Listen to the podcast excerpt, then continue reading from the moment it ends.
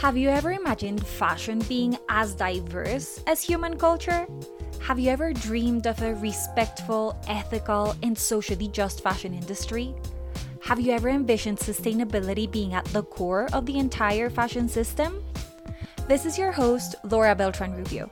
I'm a fashion curator, researcher, and educator. My mission is to translate scholarly insights into actionable strategies that we can all take to reshape how we create, wear, and think about fashion. So find a comfortable seat, brew some tea, and open your notebook as you join me in the quest for redressing fashion. Welcome back to Redressing Fashion. Before I start publishing new episodes, I've created a collection of what I call loose thoughts that I've been writing and recording over the past couple years. These short episodes contain many of my reflections as both a fashion scholar and a fashion consultant in Colombia, as I try to unpack the complex legacies of colonialism in present day fashion. Please give them a listen, visit my blog for full transcripts and some images that might be helpful, and let me know what you think. Dear fashion thinkers, some of you might know that my home country of Colombia held presidential elections last Sunday, and as usual, this has had me thinking. I've been thinking about the collective state of panic I've seen in the country, especially among some specific social sectors, and about the many comments and predictions of everyone around me. But most importantly, I've been trying to figure out how fashion enters the whole issue, because, as you might know, I just don't seem to be able to think without integrating fashion in one way or another. In fact, I've inquired on the relationship between fashion and politics for years. Maybe that's why I chose to register for an elective in fashion and identity during the old regime and the French Revolution back when I was a first year MA student. During that course, I had the chance to research the representations of idealized femininity in the construction of the French Republic. And I even thought about continuing with that research subject for my MA thesis and become yet another scholar of the history of French fashion. But my research for that course also made me question the relationship of fashion and politics at the other side of the Atlantic in Colombia and Latin America. In the end, I was seeing more parallels than differences in how the nations on both sides of the Atlantic were being constituted, at least discursively.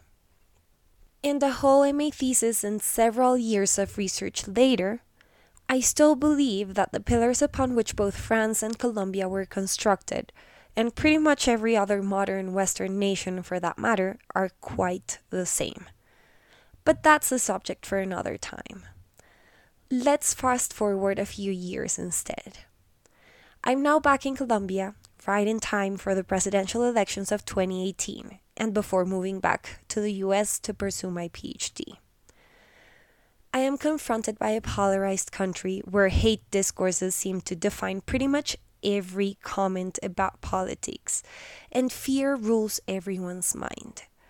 For the more privileged, advocating for the benefit of everyone seems impossible, as it requires rejecting the comfort that our privileges have afforded us and quite a lot of work.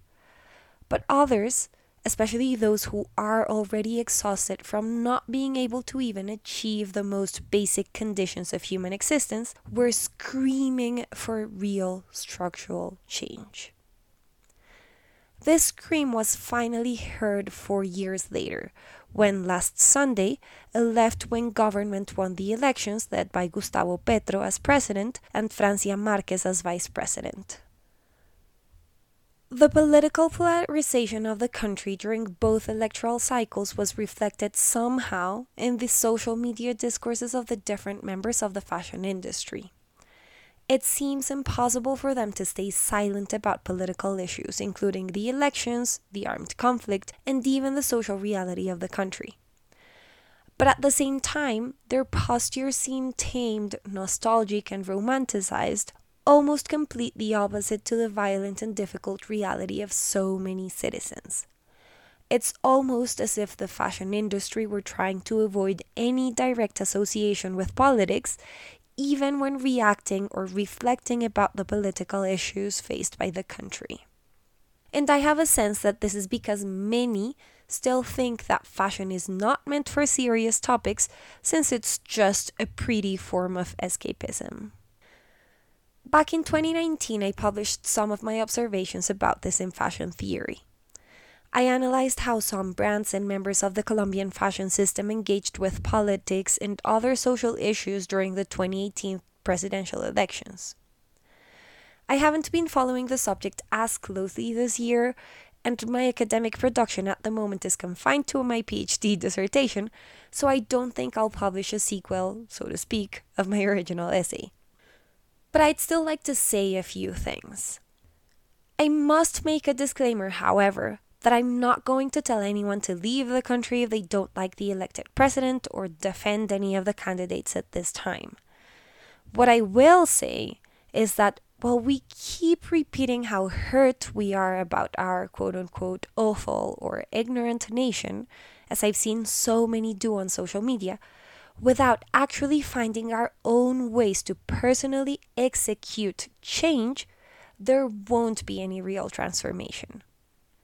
And if we just celebrate the triumph of the left without taking into advantage the opportunity that we now face of dismantling the structural problems of the country, we probably also won't see any real change. So rather than celebrating or mourning our country, my call today is to think about how each of us can create a new collective social contract that can help us build a better country from our own experiences and possibilities. And here, I must say that the terms of that better must be defined according to what works here and not after Euro North American impositions that have made us believe that we are condemned to eternal underdevelopment. Better is a quite generic adjective, and it is subjective as it has different meanings for different people. So, how could we agree on what's quote unquote better for all? Thinking in terms of fashion, as always, I came up with a list of ideas. First, eliminating violent practices in the production of fashion, including low paid work and cultural appropriation. Second, questioning and hopefully one day eradicating stereotypes associated with how people dress and how they look, and even the fact that real fashion and elegance are more often associated with Euro North American models than with any other culture in the world. Third, avoiding the simple copying of formulae that have worked for some Latinx and Latin American designers, mostly based on simplistic and limited ideas of a quote unquote tropical, exotic, and unexplored land. And finally, replacing the first three for a profound search of real authenticity, based on thorough research and the realization that fashion, in fact, is a substantial cultural phenomenon worthy of critical study. The question that remains is how to come up with tangible and measurable actions to effect these changes. What do you think we could do? As always, I look forward to reading your own ideas in the comments. Original podcast episodes will air starting on January 11th, 2024, so I hope I can entertain you with this collection of loose thoughts until then.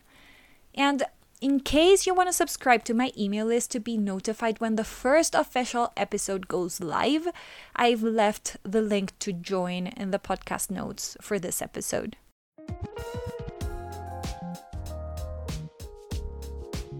Thank you, thank you for tuning in. You know that I love a good conversation about fashion, so please don't hesitate to email me or message me on social media to continue discussing any of the ideas introduced in this episode. If you liked what you heard, please follow the podcast, leave a review, or share it with your favorite fashion friends. It does make a huge difference as we try collectively to build more spaces for thoughtful and nuanced conversations that can truly help us redress fashion.